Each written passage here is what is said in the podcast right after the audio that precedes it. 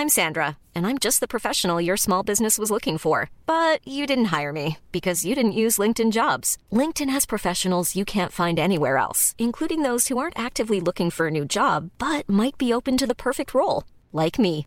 In a given month, over 70% of LinkedIn users don't visit other leading job sites. So if you're not looking on LinkedIn, you'll miss out on great candidates like Sandra. Start hiring professionals like a professional. Post your free job on linkedin.com/people today.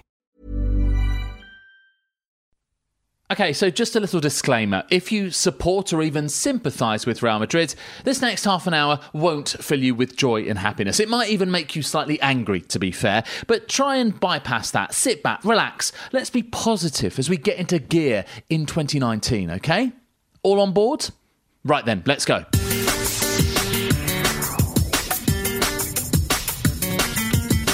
Hi, I'm Luis Garcia, and you're listening to La Liga Lowdown. Hi, I'm Pablo Machin. This is La Liga Lowdown. Hi, I'm Jordi Amat. You are listening to La Liga Lowdown. And I'm David Garrido. Happy New Year, everyone. A welcome along to this La Liga Lowdown mini pod with Redis Stakhanov and broadcast on Sirius XMFC 157 in North America. Spanish football is back, and we have heaps of talking points. Strap yourselves in. Here is what's on the way inside the next half an hour. Real Madrid are officially awful again. They lost at home to Real Sociedad and had a man sent off. Uh, But hey, at least they've signed a player they don't really need in Brahim Diaz. Here's Ewan. He is an excellent dribbler and an average passing finisher. I see a lot of similarities with Vinicius Jr., who is as direct and as ambitious as Diaz, but as raw as him too. The champions came through what could have been a tricky game at Getafe. Roman has got that covered. I was also really surprised with Getafe's conviction. Bordalas has managed to instill a very competitive mindset in his players, and the team never gave up. We had second versus third as Atletico visited Sevilla and drew. At the bottom,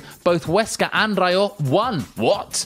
But Valencia lost to Alaves and it's getting tricky for their coach, according to Paco. Marcelino is no longer fully backed by the board. Should he stumble again in the next few days, a sacking is no longer out of the question. Celta and Athletic also long for happier times. They met at Balaidos and Alex was there to see the Iker and Iñaki show as the Lions bared their teeth. Both Muniain and Williams sure showed up here, but it wasn't surprising in some respects. In his playing career, there is no team that Muniain has beaten more than Celta. Plus your three word verdicts on all of matchday 18. That's all coming up.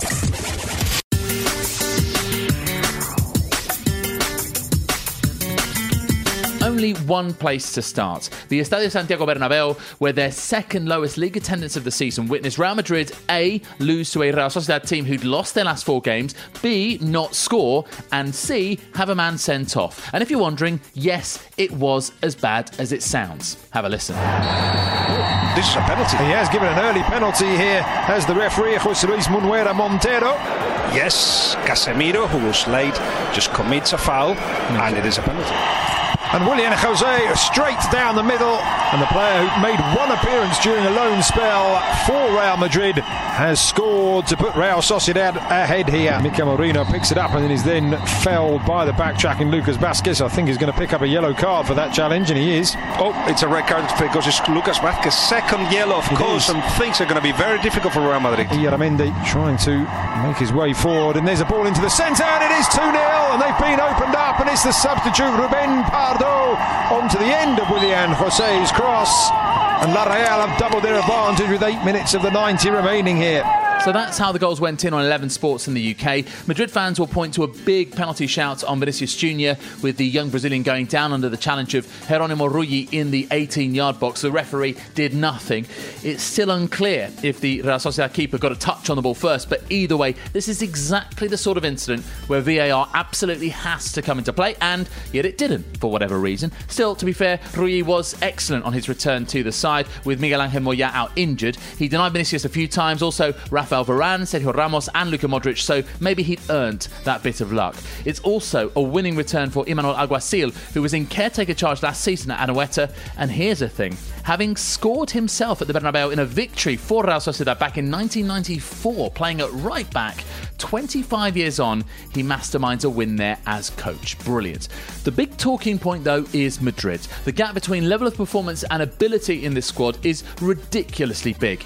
It was hard to pick out anyone who played even vaguely well aside Vinicius. Maybe Dani Carvajal at a push. The crowd whistled Marcelo, who's been below par in both form and fitness for some time, and the substitutions showed who was wasn't up to it on Sunday night. Marcelo, Toni Kroos, Casemiro all taken off. Uh, Casemiro's error for the penalty was poor. Likewise, Lucas Vazquez's second yellow card, both for challenges on Mikel Merino. Uh, Madrid were just picked off, leaving gaping holes all over the pitch, and the second goal was just too easy. Luka Modric afterwards didn't hold back. It's nothing to do with luck, he says. We create a lot of chances, but the ball doesn't go in, and we concede too many goals. Many of us aren't up to the level required, and we cannot mess up each game at the start. Well, the stats absolutely back up that story. Real Madrid have now lost six league games this season. That's the same number as in all of last season. And 11 teams have let in fewer than their 23 goals conceded. 11. That's more than half the division. Yes, they've had injuries, but their squad depth should help them cope better than this. And then there's the coach. Santi Solari's comment about not underestimating the value of a draw, remember they were held at Villarreal, is strikingly unambitious. And for Madrid fans, those words should never come out of the mouth of the man directing the team. Not that it gets much easier, by the way. A trip to the Benito Villamarin to face Real Betis, and they welcome Sevilla the following weekend. But supposedly, some good news at the Bernabeu. Winger Brahim Diaz was presented on Monday as their latest recruit, the 19 year old joining from Manchester City, signing a contract until 2025. The initial fee said to be around 17 million euros, potentially rising to 25 million. Well, the player himself earned early brownie points by saying there were only three options to leave City one, to play for Real Madrid, two, to play for Real Madrid, and three, to play for Real Madrid. Well played, Mr. Diaz. It's yet another youngster that Madrid have brought in. Gone are the Galactico days, it would seem. So, exactly who is Brahim Diaz? What's he all about? What qualities does he have? And where does he fit in? And La Liga Lowdown's Ewan McTear is the man who can tell us more. Well, David, to be quite honest with you, I don't think he does fit in. He's left Manchester City because of a lack of playing time, but I struggle to see how he'd earn any more minutes at Real Madrid, where the path to the starting 11 is also blocked by superstars. He is only 19 years of age though, so he's clearly one for the future, and he does have quality. His main position is on the wing, but he's versatile enough to play inside. Able to use both feet, he is an excellent dribbler and an average passing finisher. I see a lot of similarities with Vinicius Jr., who is as direct and as ambitious as Diaz, but as raw as him too. I understand Real Madrid's policy of signing young talent before they blossom into expensive superstars, but I think the fan base would have preferred a just add water signing this January window. Brahim Diaz isn't that. Cheers, Ewan.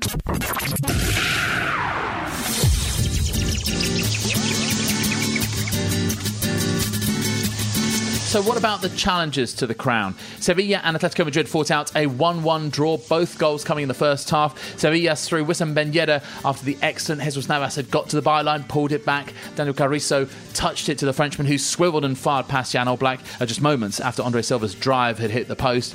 But just before the break, Carriço committed a foul on the edge of the box to give away a free kick, which Antoine Griezmann fired up and over the wall and in. It was an equaliser that Atletico barely deserved on that first half performance, and although they did improve in the second 45, it was the keepers who really impressed after that. Oblak for Atleti keeping out to Pablo Sarabia and Yoris Nagnon from range, and Thomas Vaclík for Sevilla denying Griezmann, Saul, and Thomas Partey. Oh, and one other thing to mention 12 yellow cards in this game, 7 for Atleti, 5 for Sevilla. It was intense. Now, Pablo Machin said that if either team were closer to winning, it was his Sevilla, whereas Diego Simeone said that if Griezmann had been a little more clinical with his chances other than the goal, well, victory would have been theirs. But for my money, Sevilla are the team in the leading positions who are best representing their coach's preferred tactics, and that's a huge reason for them doing so well this campaign. Thomas Vaclík is one of the best keepers of the season. Uh, the centre backs are solid, but they can play the ball too. The wing backs love to bomb on. The midfield is balanced with Ever Banega and Roque Mesa interchanging, and Pablo Sarabia pushing forward, while Andre Silva can score and create, and Wissam Ben Yedder is a true fox in the box. Everyone knows their role, and this very much looks and feels like a Pablo Machin team. But how genuine are their title chances, and how do they compare to Atletico Madrid's? Well, back to Ewan McTear to assess the situation for us. What do you reckon, Ewan? Who's got the better chance of chasing down Barca? I think the team with a better chance is Atletico Madrid, and the main reason for that is that Atleti have much better squad depth. We've already seen that this season. Even though every single one of Atletico's defenders has been injured over the past couple of months, they've still had the backups to come in and do a job. It's the same in midfield and even in attack. So long as they don't lose Oblak or Griezmann to injury, Atleti can keep it together. Sevilla, on the other hand, haven't had as many injuries so far and have been fortunate in that sense. If they do suffer a visit from the injury demons, then they could struggle. Related to this is the fact that Sevilla will have played many more fixtures by the end of the season. Their season started in July because they had to play six Europa League qualifying matches, and they could have many more midweek fixtures to come because they usually go far in this competition. I'd expect them to burn out a little towards the end of April, especially at the wing back positions. 33 year old Jesus Navas surely cannot keep up his impressive form all season long. We've seen Sevilla tire before in previous seasons. I think they'll do so again. Thanks again, Ewan. Well, Sevilla Atleti was our chosen match on Partidazo Predictions. It's a thread that we do on our Twitter feed ahead of one La Liga game that we pick each and every weekend. It is a one point for the right result, three points for the correct scoreline. Everyone in the squad involved trying to forecast that final score. Well, only Paco Polit went for a draw and he earns a single point for his prediction. So here are the overall standings. Paco now on 16 points, Ewan stays on 13, I'm still 10, Roman 9, and Alex Johnson has 7 points, but plenty still to play for. Well, Barcelona now find themselves five points clear at the top after a hard fought win at Getafe by two goals to one. It could have been very different had Jaime Mata's goal not been disallowed because of a supposed foul from Angel on Clement Lenglet. Again, where was VAR? The first goal came on 20 minutes, on Messi latching onto a looping ball into the box, nipping it through the legs of David Soria, but seeing that it wasn't going in, followed up to squeeze it home from Nicu angle. Barca's second was a sweeter strike as you'll see from Luis Suarez, a Messi ball into the box half cleared to the Uruguayan on the edge of the box, simply swung with his right boot on the volley. Getafe's response was swift and smart, though. They hit the diagonal to catch out Jordi Alba. Angel in behind to cushion a volleyed pass across the six yard box for Mata to get one back before half time. And actually, Getafe got stronger in the second half. Jordi Alba almost scored an own goal, but it came back off the post. And the Barca keeper Marc Andre Ter Stegen saved superbly from Nemanja Maksimovic. While at the other end, Messi unbelievably missed a clear one on one with David Soria. Still, it is five La Liga wins in a row for the champions and no defeat in nine in all competitions. Let's get more on this then from our Roman de Arquer, who is in Barcelona. Uh, Roman, how vital was it for Barca to get through this one unscathed against tough opponents and actually extend their lead at the top of the table? Barca had a great chance to open a gap with their pursuers after Athletic Sevilla and Madrid all dropped points, and they made the most of it, although it wasn't at all easy. Valverde was aware of this chance, and after the game, he admitted that this increased the pressure on the team. He also pointed out Getafe's defensive strengths in the game, especially their man to man marking. As a matter of fact, they have just conceded 15 goals this season in La Liga. Only Atleti have received fewer goals with 13. I was also really surprised with Getafe's conviction. Bordalas has managed to instill a very competitive mindset in his players, and the team never gave up. No matter the score, they kept pushing with a wonderful performance by their strikers Mata and Angel. And what about this transfer window, Roman? We're barely a week in, and of course, Barca will always be linked with players. Of those who've been mentioned, obviously we've already got Jeison Murillo through the door. Who do you like, and who do they most need? Personally, I'm a big fan of de Ligt and especially de Jong. These two players are having a phenomenal season with Ajax in their domestic league and in the Champions League. They're young players performing as experienced ones with a pass-based mentality of football that relates a lot to Barca. I think they'd be a great fit, although their chance of arriving this winter is pretty slim. Rabiot is also technically gifted and could be a great complement for our midfield, but I don't think he should be a priority right now. As a matter of fact, I believe Barca shouldn't be desperate to sign players after bringing in Murillo. But if they have to, maybe I'd focus on a versatile guy capable of playing as a left back and a centre back. Right now, we only have three fit centre backs, and Alba doesn't really have a reliable replacement. My other option would be a number 9 if Munir finally leaves, as we'd only have Suarez for that position. Cheers, Roman. Right, that is it for part one of this La mini pod, but just three games down, so seven to go, and still plenty to discuss in part two. We're back shortly. Hiring for your small business? If you're not looking for professionals on LinkedIn, you're looking in the wrong place. That's like looking for your car keys in a fish tank. LinkedIn helps you hire professionals you can't find anywhere else, even those who aren't actively searching for a new job but might be open to the perfect role. In a given month, over 70% of LinkedIn users don't even visit other leading job sites. So start looking in the right place. With LinkedIn, you can hire professionals like a professional. Post your free job on linkedin.com slash people today.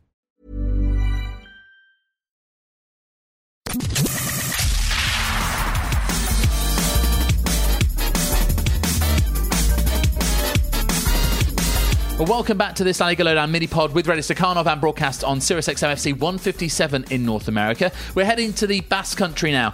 A year ago, Alaves were only just above the bottom three, but they started 2019 just outside the Champions League places and they jumped into them with a 2 1 victory at home to Valencia. Now, this one was all about set pieces. Dani Parejo scored with a pinpoint free kick inside a quarter of an hour, but then Valencia failed to defend two corners. Borja Baston kneeing in the equaliser, Tomas Pina with a cleaner contact for what proved to be the winner just before half time, and so Valencia's centenary year begins with another disappointing defeat. And the result has really ramped up the pressure on Marcelino. It's a delicate situation that he's in. He had credit in the bank after last season, getting Los back into the Champions League, but has he used it all up now? Uh, let's speak to our Paco Polit, who is monitoring the situation closely. Uh, Paco, what's your read on it? Well, for me, it's quite clear. Marcelino's out of credit. It's gone. Poof. Disappeared. He's now a regular coach, not the super manager who couldn't get anything wrong like some people thought last season. After the game at Alaves, he complained about the pitch being icy, even though both teams played on it. Ahead of the Copa del Rey tie against Sporting, he stated that he was the same guy as 12 months ago and that the only difference between this year and last was the fact that they'd scored 20 fewer goals. Too simplistic an analysis, I would say, and I don't really know if Peter Lim will be persuaded by those kind of arguments. Marcelino is no longer fully backed by the board. Should he stumble again in the next few days, a sacking is no longer out of the question. And that would be a problem for Valencia, as the coach has appointed over a dozen key individuals in different positions to his liking, and firing him would require all that work to be undone. A very delicate spot for Marcelino indeed. Thanks, Paco. Well, from an Alaves point of view, they are fourth and they still haven't lost at home this season. Abelardo said that he felt proud to be coaching the team and blessed by the fan support. They had to enjoy having 31 points from 18 games. They absolutely should. Alaves really are one of the real feel good stories of this season. Well, from the race for fourth, to the fight to avoid relegation, which has suddenly perked up a bit. It may have looked like Huesca were dead and buried, but they started 2019 in the best possible way, and their from the Three Kings from the East was a first ever home victory in La Liga. And what was even more satisfying was that they had to come from behind against Real Betis at the Estadio El Alcoraz to get it. Out wide into Cristian Tello. Fantastic first touch from Cristian Tello as he races into the Huesca box, goes down under the challenge, and it's a penalty. Can he make it two in two? Sanabria.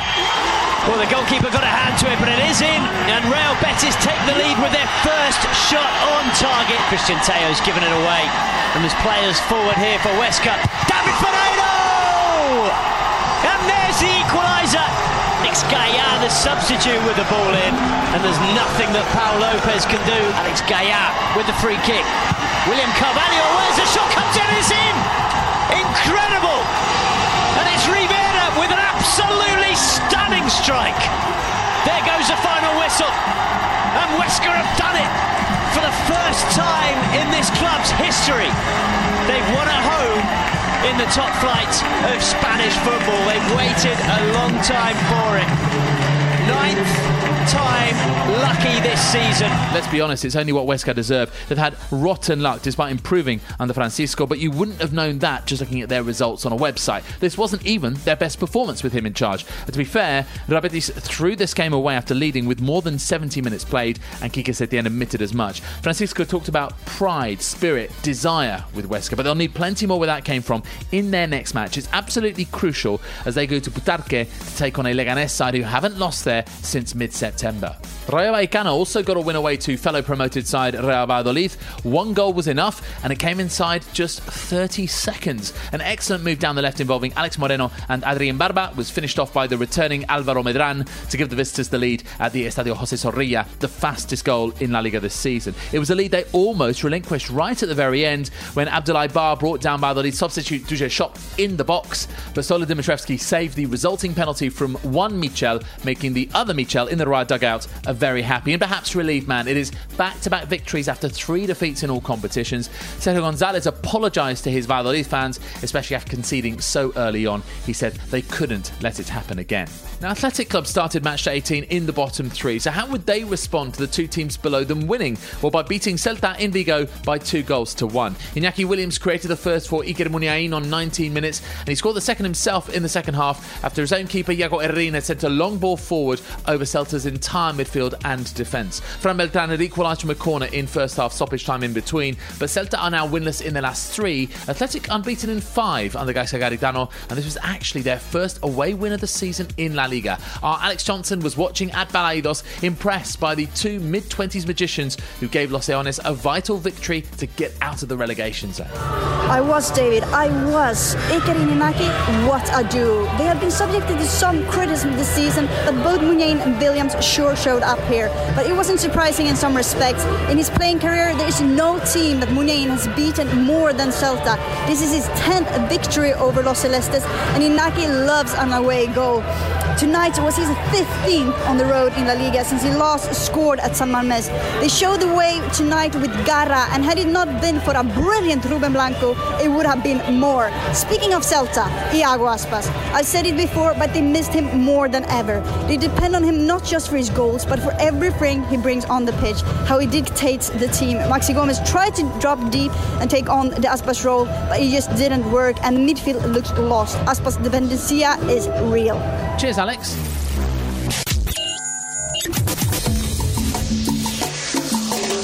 Now, Villarreal are just settling into life under Luis Garcia Plaza, having held Real Madrid to a 2 2 draw in the first La Liga game of 2019. Well, they picked up another point in a goalless encounter at Eibar, which was actually more entertaining than the scoreline suggests. The two goalkeepers, Asier Riesgo and Sergio Asenjo, both in sparkling form. Riesgo keeping out Gerard Moreno a couple of times in the first half, and Asenjo denied Fabian Orellana and Ivan Ramis. And on the one occasion when he was beaten, Jose Ramiro Funes Mori cleared Gonzalo Escalante's shot off the line. Steady stuff from Luis Garcia. One win and three draws from his first four games in charge, and he says his team is competing better than it had done before.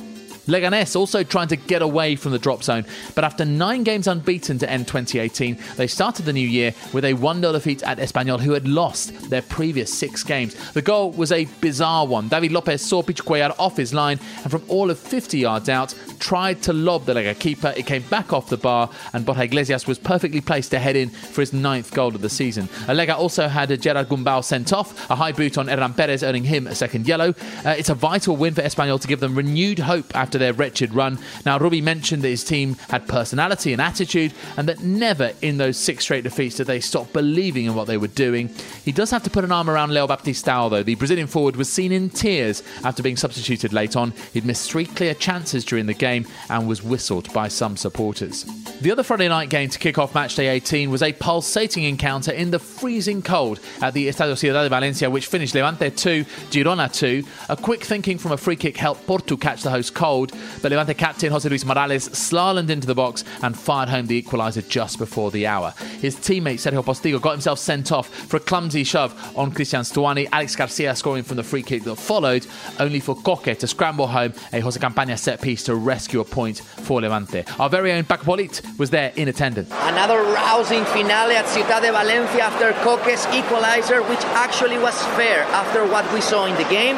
Also, plenty of whistling because of Undiano Mallenco's performance, with some controversial calls by the ref, which had the fans up in arms. Levante dominated and had more desire to win, but they were penalized on the counter attack. Defensively, the team needs to keep improving as they are one of La Liga's worst teams when conceding goals. All in all, it wasn't a dream start to 2019, as on this cold, freezing night in the stadium, it was pretty obvious some signings are needed to reinvigorate the team at the back, and unfortunately, long-time Granota Vicente Iborra won't be back at the Estadio Ciudad de Valencia. In fact, he's just joined Villarreal from Leicester, signing a four and a half year contract. Thanks, Paco. Girona and Levante both sit in mid table, but with Betis and Getafe both losing, well, they haven't lost ground on the European places. We'll see what both teams do to strengthen their squads in the coming weeks.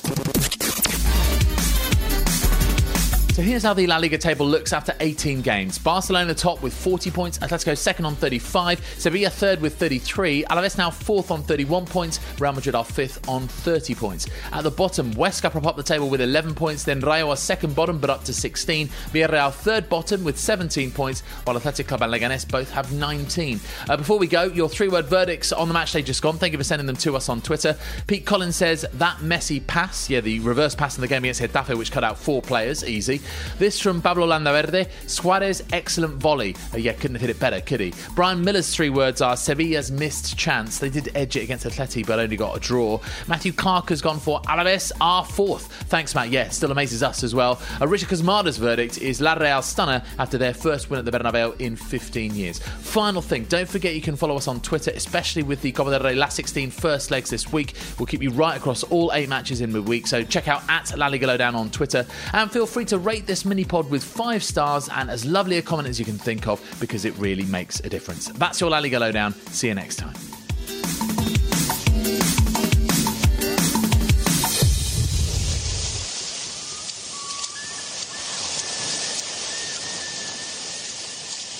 This was a Radio Stakhanov production.